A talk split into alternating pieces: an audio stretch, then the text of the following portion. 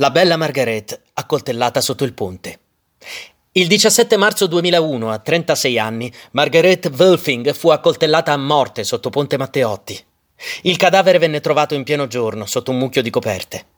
Era arrivata a Roma a 16 anni, scappando dalla famiglia di casa, a Graz, in Austria, dove abitava con il padre.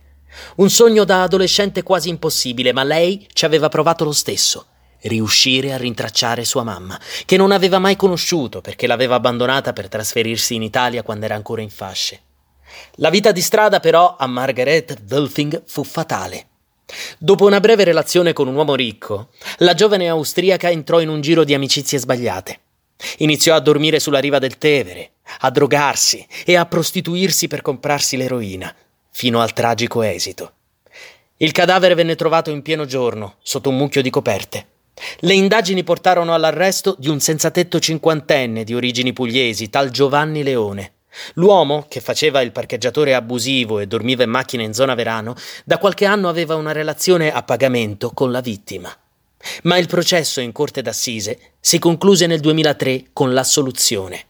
E così il giallo della bella e sventurata austriaca è rimasto irrisolto.